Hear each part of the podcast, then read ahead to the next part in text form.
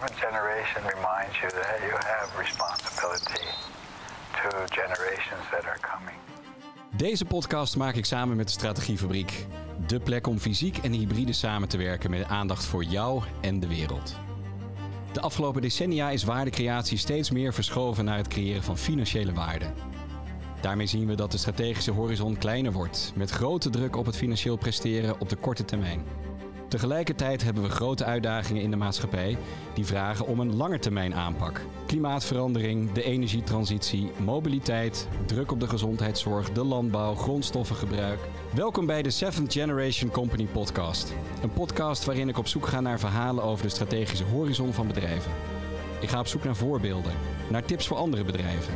Op zoek naar kennis, maar vooral naar de tips van ervaringsdeskundigen, waar we morgen mee aan de slag kunnen. Rechtstreeks vanuit de studio van de Strategiefabriek in het zonovergoten Amsterdam Zuidoost. Mijn naam is Ferry van Halem en tegenover mij zit vandaag Wendeline Bessier. Goedemiddag. Dankjewel. Welkom. Mooie intro. Nou, fijn, dankjewel. Spreekt hij aan? Zeker. Ja? Wat, Wat, spreekt, uh, wat spreekt aan? Uh, met name het laatste stuk wat je zei over hoe kunnen we nu beslissingen nemen die geen nadelig effect heeft voor de generaties ja. die gaan komen. Met één correctie, het gaat natuurlijk ook over geen nadelige effecten voor onze generatie. Ja, heel mooi. Heel mooi. Nou, daar gaan we het zeker over hebben vandaag. Um, ik wil jezelf even uh, kort introduceren. Je bent uh, programmadirecteur duurzaamheid bij Dura Vermeer.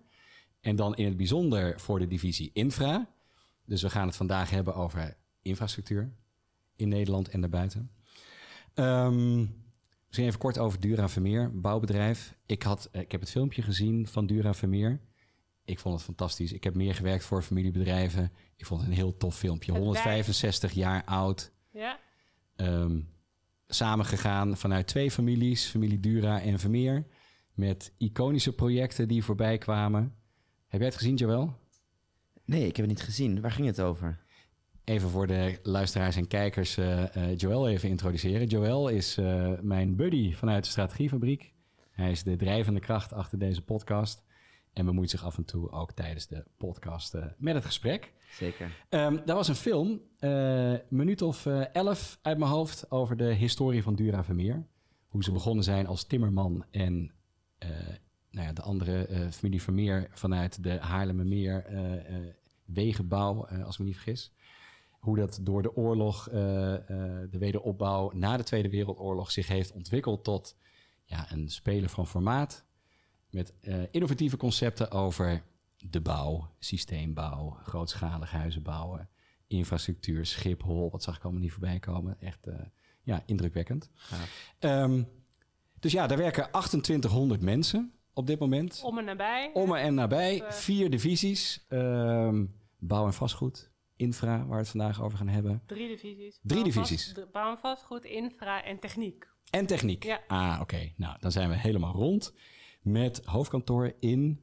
Rotterdam. Rotterdam. Nou, is geen mooiere stad in Nederland, zeg ik dan als geboren Rotterdammer. Dat zeg ik niet als Amsterdammer. Dus, uh... Oh, we hebben de eerste conflict te pakken. Mooi. Ja, oké. Okay, um, Betekent dat dan ook dat uh, jij bent divisie uh, uh, voor de divisie infra? Mm -hmm. Kent elke divisie zijn eigen programmadirecteur duurzaamheid? Hoe werkt dat? Um, nee, Dura Vermeer is nogal een decentrale organisatie. En de divisiedirecteuren mogen, hebben ook zelf zeggenschap in hoe ze duurzaamheid organiseren. Dus okay. ik ben benoemd tot programmadirecteur duurzaamheid binnen infra. En bij bouw en vastgoed en bij techniek zijn wel verantwoordelijke voor duurzaamheid. Uh, maar die hebben dan titel, functie, functietitel manager. Ah, oké. Okay. Maar, maar, ze hebben wel dezelfde functie, maar het heet anders. Of doen ze het ja, erbij? Nee, uh, de uitdaging voor mijn collega's bij die divisies is dat ze nog een relatief, dat zie je vaker in duurzaamheid, een solistische rol hebben. En ik heb, uh, enerzijds ben ik dus echt gepositioneerd in het directieteam en heb ook echt een team. Dus ik stuur ah, ook een okay. groep, uh, groep collega's aan. Um, en mijn collegaatjes hebben, moeten dat op een andere manier uh, doen binnen de divisies. Is dat iets wat gaat veranderen? Of? Ja, er zit wel verandering in. Ja. Ja. ja want de uitdaging is best fors, zoals we, nou gaan we het over hebben. Gaan we het straks over ja, hebben, ja. Dus, dus, ja. dus hoe, hoe organiseer je het, is eigenlijk dan de vraag. Ja. En, binnen infra dus nou, keuze gemaakt Mooi. om mij te benoemen. Ja, Maar met een eigen team en deze verantwoordelijkheid. Dus uh, Zeker. het gaat ergens over. Jij gaat ergens over. Ik heb even naar jouw profiel gekeken. Ehm, we gaan het ook over jou persoonlijk hebben eh, en jouw motivatie. Ehm, je doet dit nu ongeveer een jaar. Ik ga er even eh, grof doorheen. Een jaar Dura Vermeer. Hiervoor vijf jaar manager MVO bij TBI. Daarvoor eh, CSR-manager bij ING. Nou, dit is een hele andere, andere markt. Ik heb ook nog een verleden bij ING, dus ook wel, Heel uh, anders, ja. Daarvoor twee jaar CSR-manager bij Royal Imtech. Zit je toch weer aan de bouwkant. Daarvoor zeven jaar Volker Wessels. Ongeveer zeven jaar. Ja. Waarvan vier jaar projectmanager Corporate Responsibility. Ehm, ja, en daarvoor traineeships bij TPG Post en Max Havelaar. Ik zie, ik zie daar de lijn duurzaamheid zit er vanaf begin af aan Ja. al goed in. Zeker, zeker. Wat, wat, wat, wat motiveert jou om dat, of wat heeft jou gemotiveerd om daarin te stappen? Want je hebt een achtergrond in communicatie. Ja, ik heb wel het communicatiestudie gedaan. Ehm, als je terug naar je vraag van wat motiveert mij op duurzaamheid, moet je eigenlijk helemaal terug naar mijn kindertijd, denk ik. Ja, Dus het begon bij mij ooit met hele fanatieke opa en oma, die eh, op de markt stonden met een kraampje voor het Wereld Natuurfonds. oh, En ehm, eh, die namen wij wel eens, wel eens mee. Dus ik mocht dan wel eens mee. En dan, eh, dan kreeg ik een knuffel van een, eh, van een walvis. eh, want die waren natuurlijk aan het sterven. En Ja. de tijger en de aap. En nou, we hebben, jullie kennen al die campagnes nog wel van het ja, Natuurfonds. zeker. Werd ook ranger. Ja. Hè? Dan kreeg je de panda, dat Ja. blad. Ja, En daar is het eigenlijk begonnen. Met name dus de, de liefde voor natuur, voor dieren... is echt met, door met name mijn opa eh, doorgegeven aan mij. mooi. Ehm, maar goed, je bent kind, je hebt echt geen idee wat er in de wereld natuurlijk nog aan de hand is. Ehm, en je gaat studeren en je hebt eh, lol. En eh, ik wist absoluut niet wat ik wilde studeren. Dus ik dacht, ik ga voor de meest breedste studie die er is te vinden. Dat is communicatie. Ja. Ja. wat, wat leer je dan eigenlijk, dacht ik. Maar ja, lekker breed. Dan zou je vast wel iets, eh, iets, iets leuks mee kunnen doen. Ja, En ik vond orga- organisatie, bedrijfsleven altijd wel interessant. En ik dacht, ik moet iets commercieels gaan doen. Of laat mij maar een beetje in politiek of zo. Een Oh. beetje met mensen praten, mensen verbinden. ben je politiek actief? Nee, momenteel niet. Ja. Nee. En ehm communicatiestudie gedaan, toen wist ik daarna nog steeds niet wat ik wilde. En eh, toen ben ik eigenlijk via via eh, mijn toenmalige vriend eh, heeft mij geholpen eh, aan een contact van iemand bij, die bij Fokker Wessels werkte. Ik had er nooit van gehoord. Dus ik moest het echt googlen wat Fokker Wessels was. En ehm, toen bleek het een heel groot bouwconcern te zijn. Toen dacht ik, nou, dat is een groot bedrijf. Ik wilde iets in het bedrijfsleven. Daar kan ik wat leren. Ja, en ze zochten iemand op innovatie. En innovatiemanager, dan niet zozeer de technische kant van innovaties, wat je bij een bouw, bouwbedrijf natuurlijk ook hebt, maar meer de sociale kant. Dus hoe krijgen we een organisatie in beweging? Hoe werken we aan een meer innovatievere cultuur? En toen ben ik erin gestapt. Toen ben ik begonnen als eh, en net, dit is eh, dan, hoeveel jaar geleden is dit? Want dit is best vooruitstrevend als je dat zo vertelt. Nou, wat zegt misschien, eh, ja, moet er antwoord, dat iets over mijn leeftijd misschien. Nee, maar nee, ik, ik, was, ik denk dat ik eh 2006, maar je hebt, je hebt misschien mijn eh, profiel eh openstaan. Ik, in- nee, ik heb profiel niet openstaan. 2006. 2006, Denk ik, oké. ben ik begonnen met Ja. werken. Ja. Dus echt als eh, jonge Ja. dame. Ik denk dat ze Ja. 24 was of zo. Mooi. Ja. Misschien wel een parallel waar we het straks over kunnen hebben. Hoe je de sociale component van innovatie.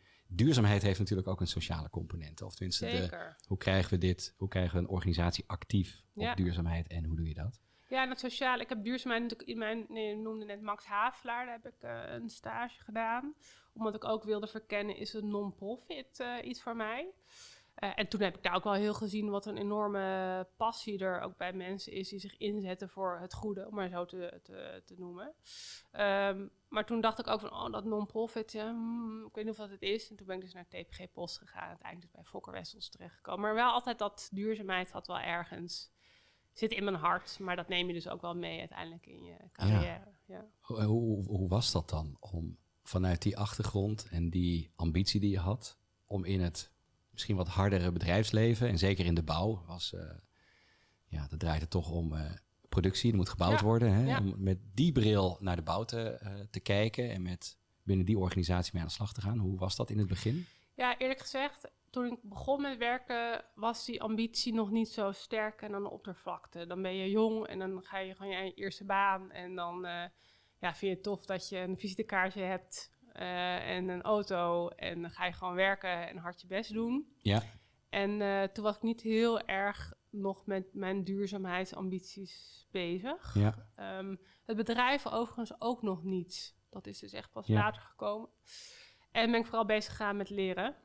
Gewoon hoe leer- werkt een bedrijf? Ja. En, eh, hoe werkt dat dan met collega's en iets voor elkaar krijgen? En eh, een directie en eh, nou, alles wat daarbij komt kijken. Ja.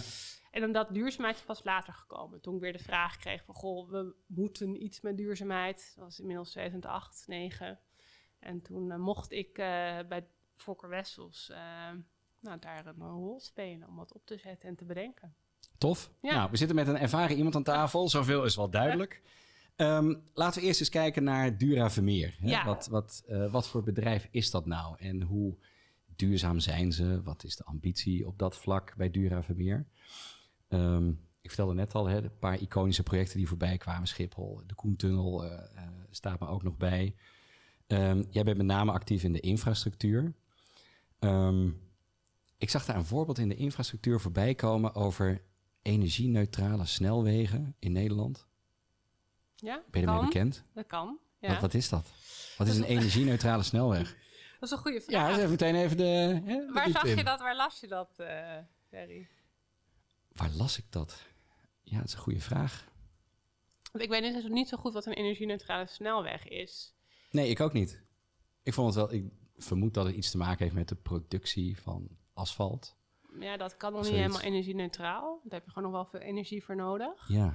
Ehm, maar je hebt wel energie-neutrale tunnels natuurlijk. Dus in, in, installatietechniek zie ik wel oplossingen. Oké. Dus dat je iets gaat doen met eh, andere vormen van hernieuwbare energie en zon en licht en dat, dat soort dingen. Maar Ja. echt een, een weg, zeg maar in de zin van asfalt. Nou, Oh, nou, ik, ik ben het Ja. ergste. We zoeken het op. Of heb je Oh. iets gevonden? Is dit, eh, Ik heb het gevonden. Ik heb het nog niet eh, doorgelezen. is dit een Dura Vermeer initiatief? Want anders gaan we de snap concurrent hier een platform zeker, geven. zeker A16, absoluut. Maar goed, dan moeten we het lezen, hè. Want, eh, Ja. Eerste energie-neutrale snelweg met een tunnel. Oh, dat is toch wat je zei met een tunnel. Flinke energieslurpers. Nou, hier gaan we eens induiken. Misschien moet dat in de show notes erbij zetten. Even een verdieping naar de... Ja. linkje. Een linkje naar dit, eh, eh, dit dossier. Ehm, even terug naar eh, Dura Vermeer. Ehm, ik zag ook eh, ja, de, de, de, op de website de, de, de slogans voorbij komen. Hè? Wat noem je nou? In doen verbinden, in groen vooruit. Mooi, hè? Eh, meer teruggeven dan van de omgeving vragen. Dat zijn natuurlijk eh, forse statements. Wat, wat betekent dat voor jullie? Wat, wat bedoel je daar precies mee? Nou, het haakt een beetje in op jouw inleiding, hè. Denk ik dat, dat we enerzijds bewust zijn wat we nemen.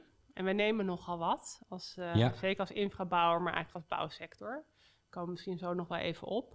Ehm, en wat is de waarde die we teruggeven? En dat is eh, enerzijds, kan het zien- zijn letterlijk in groen of in een verbinding die we leggen, waardoor jij sneller van A naar B bent. En daarmee misschien ook weer bepaalde emissies die met jouw vervoer ja. voorkomen. Ehm, eh, dat is even een heel klein voorbeeldje daarin. Maar het gaat ook om het gedachte, met name ook bewustzijn van, goh, wat doen wij? Wat voor effect heeft dat nu en op de lange termijn? Ehm, en hoe geven we daar eh, elke dag eh, vorm aan? En is dat iets wat dan al ehm, echt in het DNA van het bedrijf zit? Of is dat iets wat ook van de laatste 10, 15 jaar is wellicht? Hoe zie jij dat? Ehm, ik werk er nu pas een jaar, dus Ja. het is voor mij moeilijk om dat eh, te benoemen. Maar als ik kijk naar Dura Vermeer, het mooie van ons bedrijf is dat we een familiebedrijf zijn. Ja. En dat voel je en dat zie je. Dus als je met Job, Job Dura is onze CEO, praat, heeft hij het eigenlijk altijd over lange termijn, continuïteit en waardecreatie. Dat zijn eigenlijk woorden die, ik weet niet of je dat eh, pas een jaar eh, zegt. Ik vermoed al langer, eh, Job kennende. Dus dat zit er wel in. Ehm, we zijn niet beursgenoteerd, dus de, die short-term dynamiek van aandeelhouders, waarde, creatie elke dag, beurskoersen, dat, dat, dat merk je, dat heb je niet. Dat heb ik ook wel eens meegemaakt bij andere werkgevers, maar dat, dat hebben Ja. we niet. Ja. Dat maakt wel verschil. Ja, Ehm, en dan heb je andere gesprekken. Ehm, en ook dus een andere, andere focus op je projecten en wat je doet. en, en wat voor... De bouw heeft natuurlijk sowieso een lange horizon. Hè? Het, is, het lijkt me extreem lastig om een bouwproject eh, te begroten. En eh, ja, zeker infrastructuur, hè? daar hoort ook beheer bij tegenwoordig, of Ja. vaak. Zeker. Hoe ga je in godsnaam 20 jaar eh, beheerskosten begroten, terwijl de technologie voortraast en je bent nu een bepaalde oplossing aan het eh, bouwen en eh, straks beheren en dat verandert, wij spreken over vijf jaar weer. Dus dat is op zich al iets. Maar hoe zie je, ehm, wat is lange termijn voor Dura Vermeer? Hoe, hoe ver kijken jullie in de toekomst? Eh, nou, als je eerlijk kijkt naar onze strategie, eh notities, strategische notities die wij maken, die gaan niet verder dan eh, vier, vier, vijf jaar vooruit. Dus dat, is, dat is relatief, ik vind dat persoonlijk relatief korte termijn. Als je het over, over lange termijn ambities hebt, die reiken verder. Dus wij zijn nu bijvoorbeeld nu bezig met de aanscherping van onze duurzaamheidsambities en strategie. Die gaan echt tot 2030, 2050. Oh, mooi. 2050, een beetje in lijn met wat ze in Nederland ook voor de bouwsector breed Ja, als ambitie stellen of als, als richtpunt kiezen. Ja, en dat is fijn. Hè? Dus voor ons te zien dat Ja. de opdrachtgevers, zeker in de infra, de publieke opdrachtgevers, Rijkswaterstaat, ProRail dominant zijn. En natuurlijk ook gemeenten Ja. en provincies. Die al natuurlijk net in lijn met het kabinet al ambities hebben uitgesproken voor 2030. Ja. eh, om klimaatneutrale infrastructuur met een eh, mond vol eh, te bewerkstelligen. Ja, weet je, daar trekken wij ons aan op. Daar moeten wij mee als markt. Daar willen wij ook in mee. Dus die horizonnen, die liggen ons wel voor. Maar als je kijkt naar, oké, wat doen wij intern en hoe zijn we bezig met onze strategische plannen, zie je dat we toch wel vasthouden vaak aan de toch stiekem iets kortere termijn. Ja. Maar op mijn vakgebied gelukkig niet, mag ik wat verder. ja, dan word je wel gedwongen om verder te kijken, ja denk ik. zeker. Zeker. Ja, ik wilde net iets vragen, dan ben ik die vraag kwijt. Ehm, oh ja, het is een familiebedrijf. Ja. Die kijken, eh, bedoel, de, de huidige CEO is vierde generatie of zo, of, eh, misschien wel vijfde generatie, ik heb geen idee. Weet ik ook. Ehm, hoe krijg je dat in de organisatie, dat lange termijn denken? Of je, je zegt wel van, we zijn lange termijn gericht, in de strategie misschien vijf jaar om het praktisch en concreet te houden. Hoe merk jij dat die lange termijn in het DNA zit? Misschien ook als je dat vergelijkt met je voorgaande werkgevers, zie je dan verschillen? Ja, ik vind het ook altijd, ja, dat is een beetje flauw, ik kan weer zeggen, best, het best een moeilijke vraag. Wanneer zit iets in het DNA van een organisatie? Wat is het DNA van een organisatie? Een organisatie, onze organisatie bestaat uit 2800 medewerkers, Ja, die of er al 40 jaar werken of er eh, een jaar, zoals ik. ja, Ehm, eh, die eh, al met meer en mindere mate een bepaalde cultuur, zoals wij die en waarden wil meegeven, waar we als Duren voor meer voor staan. Nou, die, die zijn ook echt gedefinieerd en nou, kijk op onze website. Maar wanneer zit dat, dat lange termijn DNA? Ik durf niet te zeggen. Ik denk dat het verschilt per medewerker. Eh, misschien ook wel het niveau van de organisatie. Je kan je voorstellen als jij op een asfaltzet zit elke dag, eh, dan wil je gewoon in meters maken. In je project gewoon goed mooi, mooi asfalt rollen. ja, ja, Ehm, en eh, dan ben je bezig met misschien volgende week om te kijken hoe jouw planning eruit ziet en of je op tijd eh, thuis kan zijn bij de kinderen nog eh, en mee kan eten. ja, Dus als je het dan hebt over lange termijn, vraag Ja. me af. Eh, Ja. Maar als je denk ik kijkt naar mensen die bezig zijn met strategie zoals ik, dat dat daar natuurlijk wel veel meer leeft. Dus ik denk dat dat heel divers is. Nee, ik denk niet dat al elk collega van Dura meer bezig is met 2030 of 2050. Of laat staan met duurzaamheid. En toch, ik, ik, ik denk dan altijd, het familiedenken zit er zo in. Ja, Ehm, voel jij dat ook? Zit, zit het, het, ja, ik voel dat wel. waar merk je dat aan? Dat merk ik aan ehm, eh, de manier waarop we met elkaar omgaan. Eh, het mensgerichte, is ook een moeilijk woord hoor misschien, maar Mhm. eh, er is veel aandacht voor de mens. Eh, er wordt veel geïnvesteerd in eh, ontwikkeling van mensen. Eh, dus zeg maar het hele human capital stuk binnen ons bedrijf is, is erg sterk. Gelukkig worden we ook erkend, een goede top employer en dat soort Ja, dingen. ja.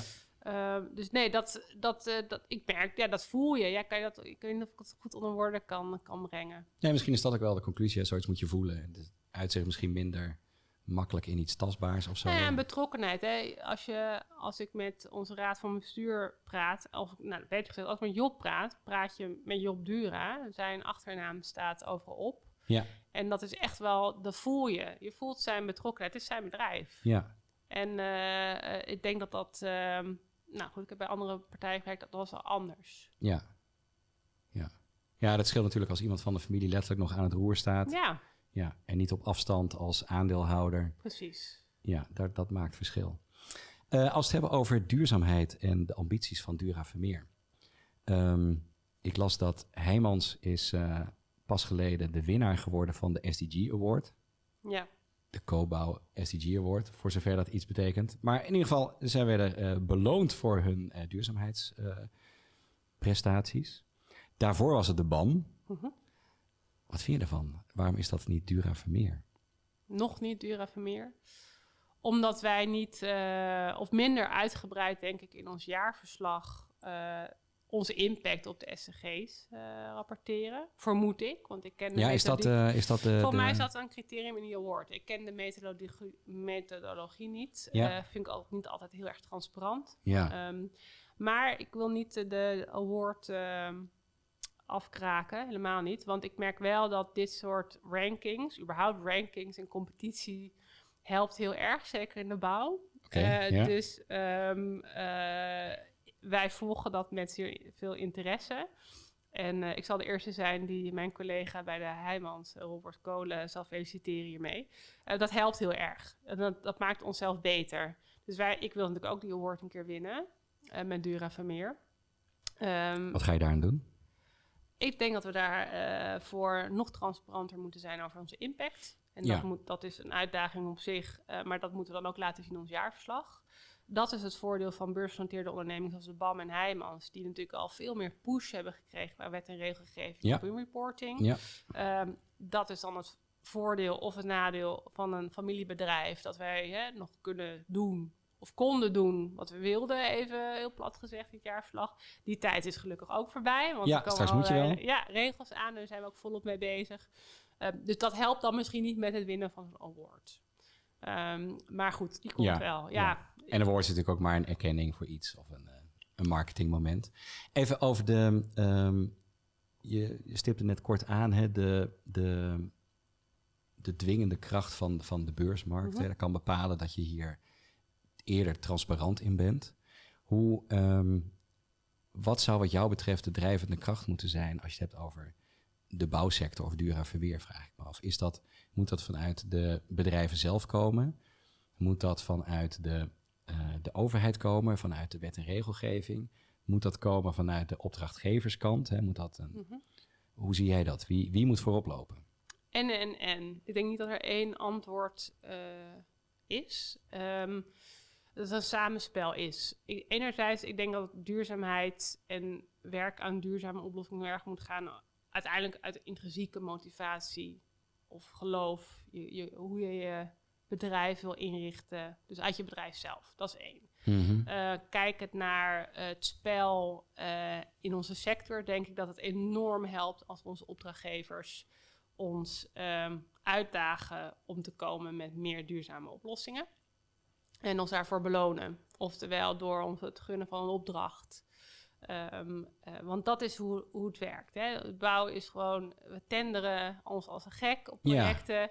En ehm, laatste prijs wint. Ja. Even heel kort door de bocht. Ja. Ehm, maar goed, onze opdrachtgevers hebben ook ambities. Wij hebben ambities, voor mij hebben die zel- hebben dezelfde. Eh, dus laten we elkaar vooral helpen daarbij. Eh, Hoe en- gaat dat? Vindt dat al plaats? Worden er al ja, stappen gezet in die richting? Zeker, zeker. Dus we zien dat opdrachtgevers hè, in de infra is natuurlijk Rijkswaterstaat en ProRail dominant. Ja. Dat die echt wel ons bevragen in toenemende mate op duurzaamheid. Eh, is het altijd onderscheidend vermogen nog? Nee. Want uiteindelijk onderaan een streep wordt natuurlijk wel gegund op laagste prijs. Hm. Eh, dus dat mag meer. Eh, en daarover hebben we natuurlijk ook gesprekken eh, met onze opdrachtgevers. Eh, om juist eh, te zeggen, jongens, we zitten voor mij in hetzelfde schuitje. We willen voor mij dezelfde kant op. Eh, hoe kunnen we de manier waarop we met elkaar werken daarvoor inzetten, zodat we de uitkomst zo duurzaam mogelijk is? Ja, dat is natuurlijk super interessant. Hè? Als je in een systeem zit Ja. waarbij de opdrachtgever kijkt naar geld. Terwijl ja, je zou eigenlijk verwachten, de overheid heeft toch een bredere verantwoordelijkheid en zou daar ook op moeten sturen. Ja. Hoe, hoe, kan dat zo, hoe is dat zo ontstaan? Weet jij dat? Heb je daar zicht op? Want Dan moeten Het we de is- geschiedenisboeken misschien in. ja, nee, het zit naar- me hard op af te vragen hoor. Ik bedoel, de hele aanbestedingsmethodiek staat natuurlijk al jaren ter discussie. Ja. En toch is het zo moeizaam om dat te doorbreken of te veranderen. En je weet gewoon, als je eh, je anders daarop gaat, gaat, gaat eh, positioneren als bouwbedrijf, ja, dat je gaat verliezen in, de, in, een, in een aanbesteding. Ja. Ja, wat wel mooi is, hè, want zo ben ik ooit op duurzaamheid ook begonnen, is bijvoorbeeld de CO2-prestatieladder die toen geïntroduceerd is Weet je wat ik bedoel? Nee. Eh, ProRail. 2008, 2009. Toen eh, was mijn toenmalige werkgever dacht, oh ja, we moeten hier iets mee. Ja. Die hebben een CO2-prestatieladder geïntroduceerd in de markt. Die hebben gezegd, ehm, eh, we vragen de markt om te certificeren op die ladder. En er zijn vijf niveaus. Ja. En eigenlijk was de push van ehm, eh, breng je CO2 ehm, in kaart. Dit is de ladder die je Ja. op het scherm ziet. Oké. Dus is- je, moet, je moet inzicht geven over wat is je uitstoot, Ja. wat doe je aan reductie, hoe werk je samen in Ja. de keten en communiceer je daarover. Heel plat. Ja, Eh, ik word waarschijnlijk gecorrigeerd als Ja. mensen het horen. Ja. Ehm, en eh, afhankelijk van het traderresultaat krijg je een fictieve korting op je inschrijving, je aanbesteding. Dus wat gebeurde er? Hmm. Eén, iedereen werd wakker, want hun hebben we überhaupt CO2. Ik maak geen grap, maar in 2008 hebben letterlijk tegen mij mensen gezegd, Welien, maar we hebben geen CO2 in de bouw. Hmm. 2008, hè? dus als je ziet, eh, we komen best wel ergens vandaan. Ja. Ehm, en eh, dat is een financieel instrument uiteindelijk. Hè? Ja, Want als jij ja. dus niet op de hoogste treden staat, als, Ja. als Dura Vermeer niet op de hoogste treden staat, maar de BAM staat dat wel, dan hebben wij dus een enorm eh, concurrentieachterstand. ja, zeker. Snap ik. Dus dat is, een, dat is dan niet de carrot, maar de stick. Ja. Ehm, eh, wat heel enorm heeft geholpen om eigenlijk de hele duurzaamheidsontwikkelingen in onze sector op gang te krijgen. Ja. Dus instrumentarium die gebruik maken van de spelregels van het spel wat we spelen. En dat Ja. spel is inderdaad nog niet zo, eigenlijk niet veranderd. Ja. Ja, dat helpt wel. Ja. Mooi voorbeeld. Ik zeg altijd in elke presentatie, zeg, duurzaamheid in onze sector hebben, eh, waar we nu staan, was niet eh, tot stand gekomen zonder eh, dit initiatief van ProRail. En ProRail heeft het initiatief genomen. Ja, Want zou je die, ehm, ik, ik las jullie green paper. Daar staan een paar mooie feitjes in over de bouw, de impact van de bouw. Ja. En eh één daarvan gaat over CO2. Ehm als even hier, hier kijken wat de impact van de bouw is in Nederland. De bouw alleen is verantwoordelijk voor 50% van het materiaalgebruik. We hebben het over alles, hè? al het materiaalgebruik dat, Zeker. dat in Nederland eh, wordt, eh, wordt gebruikt. 40% voor de afvalproductie en daar staat hij, 35% voor de CO2-uitstoot. bizar hè? Dat is, eh, ja, dat, je zou er bijna stil van worden. Mhm. Dat is enorm. En het gaat nog verder volgens mij, of niet? Ja. Of eentje hiervoor? Nee, de volgende slide denk ik over de, ehm, gaat over de eh, ambities. Ja, eentje hiervoor. Oh ja, de ambities, ja. Maar die minder delen we minder elkaar. CO2-uitstoot. Ja, dus minder, minder, minder. Ja. Dat is eigenlijk de nationaal, onze kabinet. Hè? Dus elke, elke Ja. sector moet hier eh, aan bijdragen. ja. En nou heeft eh, Dura Vermeer heeft op basis hiervan ook ambities gesteld. Ja. Die staan even verderop op pagina 7. Drie. Drie ambities. Ja. Laten we even langslopen. Uitstoot op nul. Ja, de CO2 komt natuurlijk weer terug. Zoveel mogelijk hergebruik en groener en gezonder. Ja. Het valt me altijd al op hè, met, met duurzaamheidsambities. Ehm, dat, dat, dat toevoegingje van gezonder, eh, groener, eh, efficiënter. Hè, dat is allemaal een beetje beter, maar in de kern is het nog steeds hetzelfde. Hè. We doen hetzelfde, maar net even wat beter. Hoe zie jij dat? Nou, dat ben ik niet met je eens. Oké, Eh, Vertel. Met name dat groener en gezonder. Ja. Dat is, dat is wel een leuke, eigenlijk een leuke ambitie namelijk. Ehm want daar waren wij ons echt nog niet van bewust dat wij nou een impact hadden op groener en gezonder. Want wij zijn gewoon een infrabedrijf. ja. Dus Waar zit, die, halen waar zit die dan bij jullie? Toch? Ja, waar zit dat bij jullie dan? Nou, doordat wij eh, uiteraard ons wel bewust zijn van de uitdagingen in onze maatschappij en wat er moet gebeuren. En eh, super actueel natuurlijk biodiversiteitsverlies, Mhm. alles wat er gaande is. Zijn we ook wel gekeken, maar wat kunnen wij daar dan wel aan doen? En als je weet dat ons, op, kom weer terug bij onze grootste opdrachtgever Rijkswaterstaat, ook zichzelf inmiddels de grootste natuurbeheerorganisatie van Nederland heeft genoemd. Als je kijkt naar de hectare eh, bermen. Nou, we kennen allemaal die lussen in de snelweg, die Ja. vlinders met al Ja. dat groen en, eh, en, en dan eh, water. En, Ja. het als je dat allemaal optelt in Nederland, wat er rondom infrastructuur en groen is, is gigantisch. Ja. Doen we echt nog helemaal geen klap mee qua biodiversiteit. Dan denk ik, ja, wij hebben daar ook als Dura Vermeer, als we zo'n weg gaan eh, omleggen, verbreden, doen, ook een verantwoordelijkheid om te zorgen, oké, maar al het aanverwante groen, wat voor, hoe gaan we daarmee om? Ja. Eh, hoe stel je een afwatering maakt bij een weg, Het kan enorm verschil maken voor de kikker of de pad die Oh, Eh, dit, doet, dit, eh, doet, dit doet me zo erg denken aan een verhaal van heel lang geleden. Ehm, Ah. ik, had, ik had vroeger een schoonvader, die was ehm, directeur bij KWS. oh, ja. En ehm, die vertelde dat bij die klaverbladen ligt heel vaak zo'n vijver in het Ja. midden. En als dat verbouwd werd en die vijver werd eh, gedrecht, dan kwamen daar vissen tevoorschijn met vergroeien waar je eng van werd. Ja, een beetje vies verhaal misschien, maar ja heel, ik, ik, het, eh, het is, hoe, hoe, hoe, werkt dat tegenwoordig? Want je, je beschouwt het als natuur, hoor ik. Nou, we, beschou we beschouwen... Ja, we zouden het moeten beschouwen als natuur. Ik denk dat het met name een, een functionele eh, toevoeging is aan het landschap. Namelijk iets met waterberging, storage, nou, hoe noem je het? Ja. Eh, maar we hebben het helemaal niet ingericht als natuur. Onze bermen, maar even plat gezegd, ze- is gewoon vies, viezig. Ja. Gras. Ja. Ik heb wel iemand Engels heeft- rijgras. ja, Groeit iemand, niks. iemand heeft dat. verteld, eh, Koos Biesmeijer, eh, hoogleraar ook bij Naturalis, biodiversiteit, zei ja, Welien, grasland is grafland. Ja, oh, mooie, Dat mooie is uitspraak. totaal niet biodiv- biodivers. Dus misschien moeten we zo- Grafland. Dat vind ik een mooi woord om te onthouden. grafland. Ja, maar Ja. we denken, oh, mooi groen. Ja. Maar het is gewoon echt Ja, niks. Dood. Doodland. Alleen Ja. maar gras. ja. Eh, dus nou, laten we misschien eens beginnen met die bermen op een andere manier te onderhouden. Of niet te onderhouden. En Ja. gewoon zien wat er groeit. Of Ja. iets, iets- iets- wij kijken ook niet als meer naar het zaaien van, ehm, eh, van andere meng, gewoon mengsels van, van, van bloemen en planten. Niet exotisch, hè, dus niet uit eh, Indonesië, weet je wat. Maar, maar- lokaal gewoon wat hier terug- thuis hoort. Ja, ja. en in, in sommige gemeenten zie je het ook. Hè. Dat is een soort. Sommige mensen vinden dat vervelend, want wij Nederlanders zijn van net, eh, net gemaaide Ja. bermen. Dat ze dat wat laten groeien. In Amsterdam, bij mij eh, in de buurt, eh laten ze gewoon die berm groeien. Dan, nou, kijk, Ja, ik kom uit Utrecht. Daar wordt het ook al, al een paar jaar gedaan. Het Ja. is fantastisch wat er dan allemaal naar boven komt. En wat het voor de... Dus groener wel. Ja. Ik ben het met je eens. Het is een mooie, mooie toevoeging. Zo had ik hem niet gezien. Ehm, misschien even een, een, laten we een stapje verder gaan. Dura Vermeer, ehm, kort besproken. Als we eens even naar de bouwsector kijken... en we zagen net wat cijfers voorbij komen... dan realiseer je wel dat daar een hele grote opgave ligt.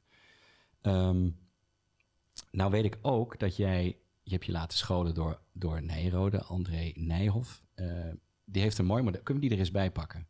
Vind ik wel interessant. Tuurlijk. Ehm, ik ben geen expert op dit model, maar het gaat over markttransformaties. En zeker als we het over de bouw hebben, dan hebben we het ook over... Ja, dat de impact die de bouw heeft is zo groot... dat kan je niet als individueel bedrijf oplossen. Nee. Dat moet je zien als een, als een systeemverandering. Je moet het als systeem aanpakken met de actoren die daarin zitten. Nou is dit wel een aardig model. En nogmaals, ik ben geen expert, dus ik vat het even in mijn lekentaal samen. Eh, dit model zegt eigenlijk dat ehm, ja, duurzame markttransformatie vindt plaats in vier stappen. De eerste stap is, nou, dus er worden wat eh, innovatieprojecten gedaan door individuele bedrijven die denken van, hé, hey, hier zie ik wat in, ik ga het gewoon proberen. Eh, stap twee is, ehm, ja, er zijn meer bedrijven die, eh, die zien van, hé, hey, daar zit wat in of dat heeft succes in bepaalde mate. Dat gaan wij ook doen, dus er ontstaat een eerste vorm van concurrentie op duurzame oplossingen. Ehm, de derde fase, dan ontstaat meer de samenwerking tussen de verschillende initiatieven. Hè. En dan zoeken partijen elkaar wat meer op. eh, op basis van eh, ja, niet concurrentie eh, als vertrekpunt. En dan tot slot, dan is het zo breed geïnstitutionaliseerd dat de hele markt op die manier ehm, samenwerkt en duurzaamheid heeft omarmd tot een, ja, een soort van nieuwe standaard waar we dan in terecht zijn gekomen. Leg ik het goed, goed uit? Ja, fantastisch. Oh, nou heel fijn. Ehm, hoe, als je dit model is plot op de bouw, hoe ver, waar staat de bouw dan? Of staat, staat de bouw nog helemaal aan het begin? Moeten we, zitten we nog in de fase van toffe pilots? eh, of zitten we al in de fase van nee, er wordt al heel veel gedaan, we zijn aan het concurreren. En misschien geldt dat voor infra weer anders dan voor, eh, voor de woningbouw. Dat zou heel goed kunnen. Hè? Ik denk dat daar een verschil in zit. Wat is jouw visie daarop? Ja, ik, praat even dan over infra. Ja. Eh, dat is voor mij makkelijker. Is, het het is best wel een lastige vraag. Ik heb inderdaad cursus gedaan. Eh, dus ik ken het model. Ehm, maar ik zie, ik, zie verschillen, afhankelijk misschien ook soms van onderwerp. eh, in de duurzaamheid, in de bredere duurzaamheid, van waar we staan. Ehm, zeker niet in fase 4. Want het is nog geen eh, normaal. Eh, duurzaam, duurzaam bouwen, duurzaam Nee, zolang het niet in de aanbestedings zit, dan is dat al niet het geval. Nee, ja. zeker. Dus dat bij, de infra is de rol van de overheid natuurlijk zeer sterk. Ja.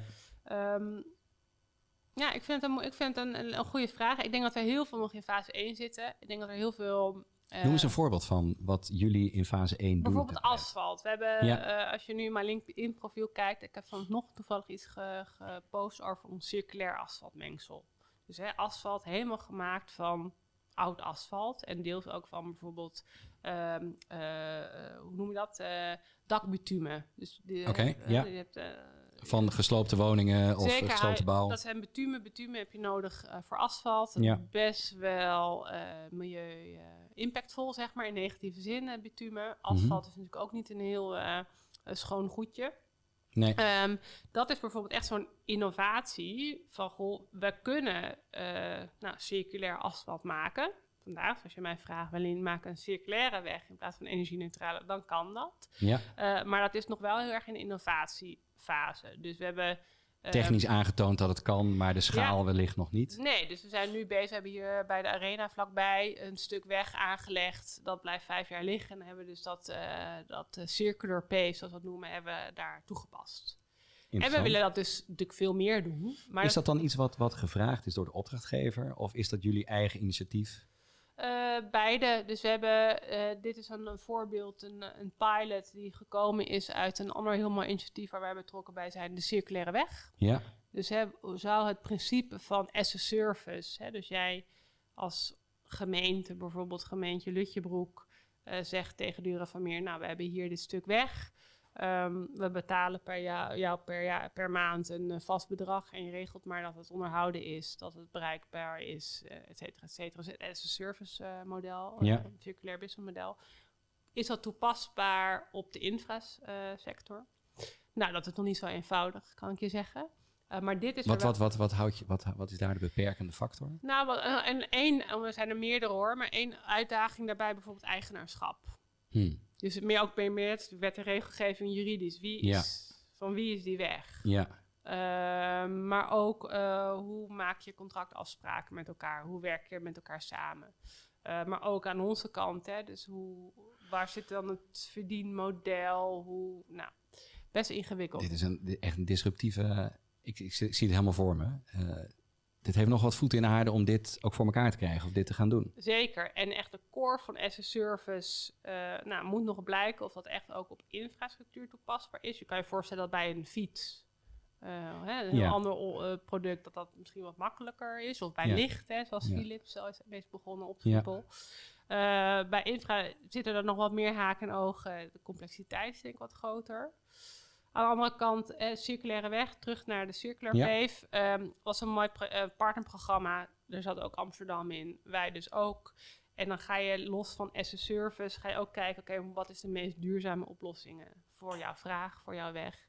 En toen kwamen we onder andere op eh, Circular Pave. Mooi. Ja. Dus ook een opdrachtgever die daarvoor open staat voor dat soort Ja, kom het maar oplossingen. doen. Ja. En misschien wat verder in het model richting de, de samenwerkingen. Ik zag ook iets, eh, even kijken, hoe heet het ook alweer?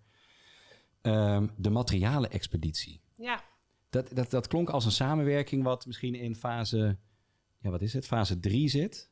Non-competitive collaboration tussen BAM, Volker Wessels en Dura Vermeer. Ja. Kun je daar iets over vertellen? En, en is dat zo? Klopt dat als voorbeeld voor die fase? Ja, alleen de rol van de overheid eh, nog niet. Maar het is wel een voorbeeld, denk ik, van eh, eh, samenwerking in de markt. Het is een initiatief, inderdaad, met uh, Fokker Wessels en BAM. Eh, dat ben ik gestart. Ik geloof heel erg in dat wij als eh, grote concerns veel meer samen moeten doen, want we delen allemaal dezelfde uitdagingen. En eigenlijk een, een, een idee ontstaan van, goh, uh, ja, uh, hergebruik van materialen. Ja, doe jij dat al? Doe jij dat al? En we bellen natuurlijk wel eens onderling als duurzaamheidsmanagers, uh, Ja. directeuren. Ja. Nou, nou ja, eigenlijk uh, nou, voor mijn gevoel is echt heel weinig, weet je wel. Een beetje Ja. zo. En uh, ik weet dus wel wat van pilots en dingen. En uh, toen zei ik, nou laten we gewoon eens een jaar uh, zoveel mogelijk projecten verzamelen waar hergebruik, circulariteit een ambitie is. En Mooi. is gaan vragen of het echt daadwerkelijk ook gebeurt. Dat hebben we gedaan. Dus we hebben ons netwerk geactiveerd. We hebben iets van 16 projecten verzameld. En we gezegd, nou laten we één jaar Dus we hebben een begin en een eind. Eén jaar elkaar volgen. En, eh, middels intervisiebijeenkomsten, vier keer per jaar. Eh nou, alle ervaringen, eh, frustraties, successen delen. En, en wat, wat Nou. is het dan? Want het is een, een expeditie. Ja, zo hebben we het Wat, genoemd. wat, wat gebeurde daar? Gingen we echt kijken, of gingen jullie echt kijken naar hoeveel materiaal wo- wordt hergebruikt? Of wat is de potentie in elk project op hergebruik? Eh, nee, met name het onderzoek van goh. de belangrijkste vraag is eigenlijk: gebeurt het? Oh ja. Dus en waarom gebeurt het wel en waarom gebeurt het niet? Ehm, en wat zijn de belangrijkste lessen die we eruit kunnen leren? Dus wat zijn de sleutels? Hè, wat zijn de vertragers of versnellers Ja. voor hergebruik? En de conclusie was niet zo positief. Is dat we zien dat vaak circulariteit, nou daar, daar praten we met z'n allen heel veel over. Ehm, maar als je puur kijkt buiten in de bouwpraktijk, gebeurt er nog heel weinig. Dus je ziet vaak dat in aanbestedingen of in plannen eh, allerlei ambities worden gezet van we willen hergebruiken, we willen iets slopen en dan weer terugbrengen en we willen, hè, willen circulaire, nou noem het al is het een kantoorinrichting. Ja. Ehm, en als we dan met elkaar aan de gang gaan, hè, dus een aannemer en een opdrachtgever, dan blijkt het toch best wel lastig om dat ehm, vol te houden met elkaar, om er echt voor te gaan. En eh, nou, verdwijnen ambities vaak eh, weer. Dat is heel, echt heel jammer. Wat maakt het lastig? Als ik, eh, Ja, goede vraag ehm, eh, van ons sidekick. Eh, nou, Dank je, Joël. Ehm, wat je vaak ziet is dat natuurlijk projecten best ook vaak wel langer lopen. Hè. Aanloop is vaak langer dan een jaar. Ehm, eh, het hangt heel erg vaak samen ook met, eh, toch ook wel, vond ik het interessant, met personen, individuen. Dus als jij die projectmanager bent eh, bij eh, nou, gemeente X. eh, en jij hebt je heel erg hard gemaakt voor die duurzame circulaire ambitie. Maar eh, nou, je, gaat, eh, je gaat uit dienst of je gaat het anders doen. Ehm, of dat gebeurt ook wel eens aan de kant van hond. Dat heel vaak ambities en energie ook in samenwerkingen weer verdwijnen. En dan maakt niemand zich meer hard voor. Van er is niemand meer aan het duwen en trekken om iets voor elkaar te krijgen. Het, ook, het sneuvelt ook vaak nog wel financieel. Je ziet ook vaak dat als je echt gaat rekenen aan... Oké, maar wat Ja. kost het? Eh, hè, hergebruikte materiaal, secundaire materiaal ten opzichte van nieuw. Ja. eh, dat die som ook vaak nog niet eh, Ja. voordelig uitkomt. Dat maakt dat je wel echt die ambitie moet vasthouden. En op een andere manier moet ook kijken naar je rekensommetje. Ja, dat is interessant. En wat bij ons, en dat is misschien nog eentje vanuit ons als aannemers, wat, wat voor ons een barrière is, is ja, waar vind je het? Dus de marktplaats voor, voor bouwmaterialen. Nou, jullie zijn ook voor mij hier bezig met Ja, ik wou het net zeggen. Dit, dit appelleert zo aan onze eigen ervaring. Wij zijn de strategiefabriek aan het verbouwen, heb ik Ja. je laten zien. Ja, De benedenetage. Dat willen we zoveel mogelijk eh, eh, circulair doen, veel duurzaam doen. Maar het is zo lastig om dat voor elkaar te krijgen en überhaupt om de materialen te vinden. Vervolgens om iemand te vinden die, dat, eh, nou, die de moeite neemt om dat dan te gaan eh, regelen en daarmee te gaan werken. ja. En ja, dat, precies. Het is nieuw, hè, dus het Ja. brengt ook afstand voor nou, de aannemer of de, de experts die je dan hebt ingehuurd. Oh, hoe dan? En eh, by the way, we hebben een deadline en dat past helemaal niet en dat vertraagt alleen maar. Dus het is, ehm, ik herken wel veel in wat je zegt in ons eh, kleine inimini-projectje wat we hier doen. Maar dat betekent ook wel dat je, je bent dus afhankelijk, dat vind ik wel mooi dat je dat zegt, van, van ja, een soort van de believers zelf, de mensen die persoonlijk overtuigd zijn dat daar wat zit en die zich Ja. daar hard voor maken. dat, Dat- dat viel mij ook heel erg op. Dat vond ik ook heel bijzonder dat je dat zei, maar moet het dan niet meer van bovenaf komen? Of qua strategie, dat dat dan meer... Ja, weet je, op zich, dat denk ik, dat is wel grappig. En dat hebben we. Voor mij hebben wij als Nederland gezegd dat wij in 2030 of 50, ik haal die jaartallen altijd door elkaar, volledig circulaire economie willen hebben. Mij 2050. Ja, Ehm, vorige week werd er een eh, een rapport gelanceerd door Deloitte en Circle Economy. Dat is overigens wereldwijd cijfer. Hè? Hoe circulair is onze economie? 7,2 procent. Hm. Nederland scoort wel hoger. Volgens mij zitten wij op het dubbele. Volgens mij zitten wij rond de 15, 16 procent. Nou, nog lange na niet natuurlijk richting die 100. Dus Nee. is echt nog wel een bak werk te doen. En als ik dan puur heel erg inzoom weer op ons als bouw. Nou, je noemt het net. Vraag, aanbod, eh, financieel. eh, nou, dat, dat helpt. Dat, dat, dat is blijk, mij- blijkbaar vinden dan best, dat best lastig te organiseren in de praktijk. Het is ook wel 2030 of 2050. Is, ja, voor mij is het 2050. Nee, het is 2050, ik denk Ja. dat je gelijk hebt. Eh, Maar maar of je over 2030 praat of over 2050, dat maakt nogal een verschil. Hè? 2050, nou tegen die tijd ben ik al lang met pensioen, als ik er nog ben, hopelijk. dat is zo ver weg. Dat is makkelijk, relatief makkelijk om daar uitspraken of ambities op te definiëren. 2030 komt al akelig snel dichtbij. Ja, dus dat is ook Deze wel... reactie hoor ik heel vaak. En, wat vind je ervan? Is dat een verkeerde reactie? Nou, een beetje wel, want ik vind dat het gaat over uiteindelijk je leven nu en je kan nu wel doen. Ehm, ook richting 2050. Ja, je hebt helemaal gelijk. En eh, ik hoor het ook eh, binnen ons bedrijf hoor. Dat mensen zeggen, ja, nou, wij spreken het zal dan? tijd duren. Ja, wat, wat doe je dan? Nou, ik begrijp de reactie, omdat Ja. het eh rete spannend is echt, en niemand precies weet hoe we daar dan moeten komen. Nou, ik noem Ja. net een voorbeeld waarom het zo moeilijk is. ja, En dat eh, vind ik eigenlijk helemaal niet leuk om te zeggen. Want het liefste wil ik gewoon zeggen, ja, het is hartstikke makkelijk. En Het kan, en waarom het, doen we en het waarom niet? doen we het Ja. niet? Ehm, eh, en 2050 hoop ik ook nog te leven. In ieder geval mijn zoontje leeft nog. Ehm, en ja, laten we, ik hoop dat we onszelf dan in de spiegel kunnen kijken. Oké, ik heb echt iets gedaan. Ook uiteindelijk om zijn toekomst beter te maken. En die verantwoordelijkheid heb je nu. ja. En niet Ja. van ja, ik ga mijn pensioen of ik ben Nee, ik ben, het, ik ben het helemaal met je eens. En dit is tegelijkertijd zo lastig, omdat binnen een organisatie van 2800 mensen, ik weet niet hoeveel binnen infra werken, hoe, hoe activeer jij de mensen binnen infra op dit punt? Hoe, moet je, moet je ze, sta je vaak op de bühne bij wijze van spreken om dit verhaal te vertellen? zou ik nog vaker moeten doen. Eh, want ik denk wel dat dat manier is eh, om mensen te raken. Dus Ja. Ik was hier te gast bij jullie eh, een paar maanden geleden. En toen zat, zaten hierboven nou, 50 van onze financials. Ja, Eh, belangrijke doelgroep, maar niet meteen de generaliseer. Hè? Eh, niet Ja. meteen de mensen die op de bühne op de stoelen staan Ja. met te juichen voor, voor duurzaamheid. Want dat krijgen ze er ook een beetje bij hè, nu in hun vak. Eh kunnen we ook nog een hele podcast over maken. Eh, maar, zeker. eh, Interessant onderwerp. Zeker. Ehm, eh, maar dan merk je dat het effect als je daar gaat staan en dat jij laat zien wat de uitdagingen zijn. En mensen aanspreekt persoonlijk op hun verantwoordelijkheid. In dat geval hun verantwoordelijkheid als financial binnen ons bedrijf. En wat ze zouden kunnen doen, misschien wel moeten doen. Dat dat wel resoneert. Dus ik, ik, Ja. ik denk dat wij ook als duurzaamheidsmanagers, directeuren dat verhaal moeten blijven vertellen. Moeten Ja. vooral zoeken naar die intrinsieke motivatie. Want iedereen heeft een reden waarom, hè, waarom je volgens mij wil een bijdrage wil leveren. Ja. Of, of je kinderen hebt of kleinkinderen. Of eh, nou, hè, wat ik al zei, ranger bent geweest bij het Wereld Natuurfonds. Ja. Ik kan me niet voorstellen dat mensen niet... Nee, dit is wel een mooie benadering die je schetst. Hè. Zo zie ik het ook wel voor me in de zin van... Misschien moet je de, de mensen eerst in het hart raken. Van Ja. Zorgen dat je de connectie hebt en de overtuiging overbrengt. Vervolgens misschien vanuit het hoofd redeneren van hoe gaan we dit dan doen. Hè, een beetje. Ja. En als derde stap, laten we dan ook dingen gaan doen. Laten we dan de handen eh, spreken. En dan die, die ambitie die we geformuleerd hebben activeren en eh, vertalen in, eh, in resultaat. Precies. Mooi. Mooi. En de CFO's of de, de financials zijn inmiddels in het hart geraakt, zeg je. Nou, ik denk niet alle 50 reëel zijn.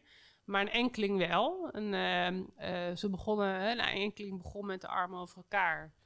En eh, eh, die kwamen dan na afloop wel naar me toe van... Goh, Wenlien, wat tof eigenlijk. En ik wist niet dat we dit allemaal, eigenlijk allemaal al deden.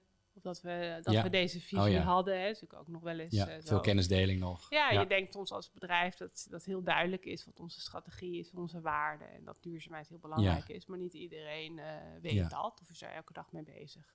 Dus dat is waardevol. Ja, Het klinkt ook eigenlijk als je zo vertelt over je rol. En je bent dan programmadirecteur ehm, of MVO-manager of Sustainability Director. maar geef het een naam. Ja. Ehm, volgens mij heb je ook ergens gezegd van... Eigenlijk zie ik mezelf liever als een Chief Transformation Officer. ja.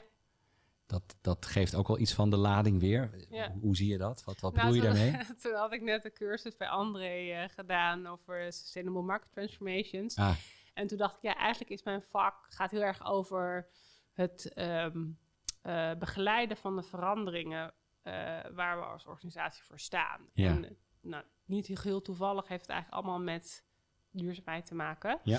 Ehm, eh, dus dacht ik, ja, is dat niet een betere naam eh, voor mijn rol? Ehm, dus nou, toen heb ik dat gezegd, ja. Maar ik heet nu toch nog steeds weer eh, directeur duurzaamheid. Dus het is nog niet gelukt, maar wie weet. Oh, je gaat het intern bij je aan het proberen om dat... Nee hoor, ik heb het Oh. nog niet, eh, nou ja, bij deze misschien. Ja, de oproep Maar- nogmaals. Nee, ik heb dat nog niet, ik heb dat nog niet aangegeven. Maar dit is, ja, in de kern zijn wij denk ik als duurzaamheidsmensen wel echt transitiemanagers. Ja, en, ik- en daarmee dus ook... ehm, misschien ben je dan je speelveld dan ook aan het oprekken in de zin van... dat je met allerlei verschillende stakeholders aan de slag gaat. Ja. En misschien niet alleen maar met het buitenkantje of de rapportages... of hoe je het Ja. ook zou willen, willen betitelen. Hoe, eh, wie, wie zijn jouw belangrijkste stakeholders dan, als dit jouw ambitie is? Intern of extern? Of allebei? Dus allebei? Ja, intern ehm, eh, natuurlijk eh, diverse collega's. Van inkoop tot finance tot natuurlijk gewoon onze directie. ehm, eh, maar ook die mannen op die asfaltzet. Omdat we ze mee moeten nemen dat die asfaltzet niet meer op diesel draait, maar naar elektrisch gaat. En dat dat echt Ja. anders rijdt. Hè? Ja, bedoel, dat, is, dat, moet je, dat heb je zelf ook als je naar elektrisch rijden Ja. gaat. Eh, dat is ook, eh, die moet je ook eh, daarin meenemen. En extern, je noemde net het voorbeeld van materialenexpeditie. Ja, ik geloof heel erg in ketensamenwerking en, en samenwerking in de markt. Dus eh stakeholders voor mij zijn laatst onze grootste opdrachtgevers. Ook echt mijn, mijn peers van de andere grote bouwconcerns. Maar ook leveranciers. ehm, om bij elektrificatie van materieel te blijven, wat een heel grote uitdaging voor ons is kan je voorstellen dat we afhankelijk zijn van enorm veel leveranciers, eh onderaannemers, eh, maar letterlijk ook Piet op de hoek die een kraantje heeft, die wij inhuren om even wat te graven. Ja, ga maar met Piet het gesprek aan. Van, goh ja, Piet, eigenlijk willen we graag dat jij die kraan eh, gaat vervangen naar een elektrische. Nou, dat, dat zijn ook gesprekken. Ja, Die voer ik niet, echt niet allemaal zelf hoor. Dus gelukkig zijn we met 2800 medewerkers. Maar dat, dat is transitiemanagement, denk ik. ja, mooi om dat zo te betitelen als transitie, transitiemanager. Ehm, misschien even tot slot naar jou persoonlijk. Ehm, ik vond het een mooi verhaal dat het eigenlijk, jouw ambitie is allemaal begonnen met eh, het Wereld Natuurfonds en het zijn van, eh, van een ranger. Ehm, wat zijn wat jou betreft de belangrijkste eigenschappen die je nu inzet in jouw functie? Of wat, wat zouden andere transitiemanagers eh, in zich moeten hebben of moeten aanspreken om dit goed te kunnen doen? Nou, voor mij begint het bij een stuk passie en intrinsieke motivatie voor het onderwerp.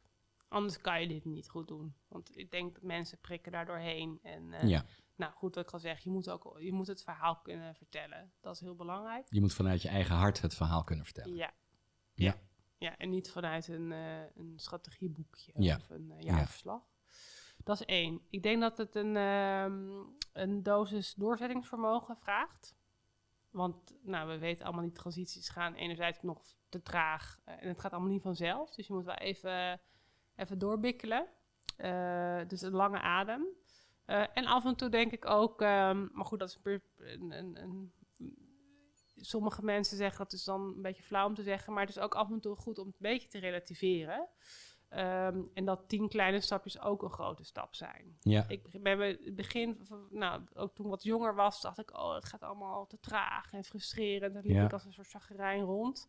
En was ik gefrustreerd dat mensen dan niet reageerden of niet iets deden. Wat ik dacht, ja, dus, dit moeten we gewoon ja doen. zo duidelijk. Ja. En dan soms denk ik, oké, even tot tien tellen. Nou, misschien is dit kleine stapje dan ook in ieder geval maar een stapje de goede richting op. Ja, En dus tien kleine stapjes is ook één grote stap. Dat is Ja. een soort les die ik heb geleerd. En dan dus ook af en toe geduld hebben, al we- ook niet te veel. Want we hebben niet te veel. We hebben niet zoveel tijd meer.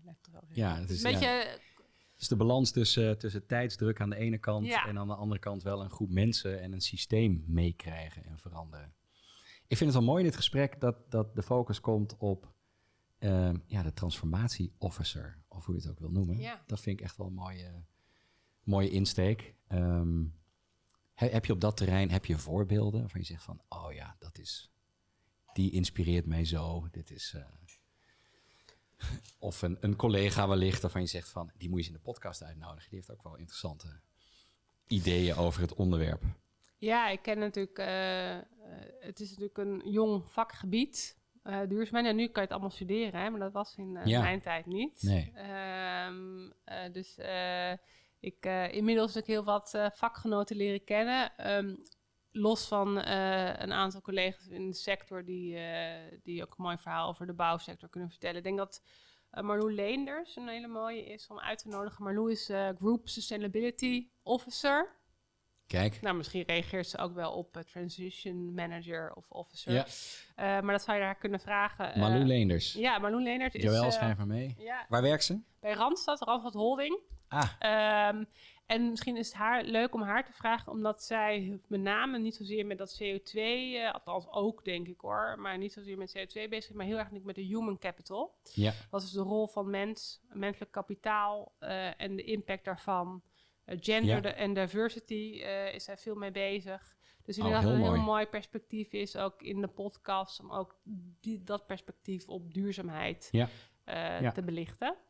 Nou, dat is een hele goede tip. Dus ik kan er zo even aan. Nou, als je haar... kondig het vast aan, zeg maar, dat we komen langs voor de uitnodiging. ja, gaan we daar naar kijken. Ehm, ik wil je heel hartelijk bedanken voor dit gesprek. was leuk. Hoe, hoe vond je het? Ja, leuk. Ja, ik vond ja, het ook goede leuk. vragen. Nou, dankjewel. Dankjewel, Joël, voor je, voor je bijdrage. Ik vond het ook leuk. En ehm, ik ga Dura Vermeer met een, eh, ja, met een, met een eh, hoe noem je dat? Met een eh, eh, scherp oog volgen. Ik eh, ben benieuwd hoe jullie ambities zich gaan ontwikkelen. Eh, ik ben benieuwd naar de impact die jij kunt maken vanuit jouw rol. En eh, nou, nogmaals bedankt. Oh, heel graag waar. Hartstikke leuk. Tot de volgende Dankjewel. podcast.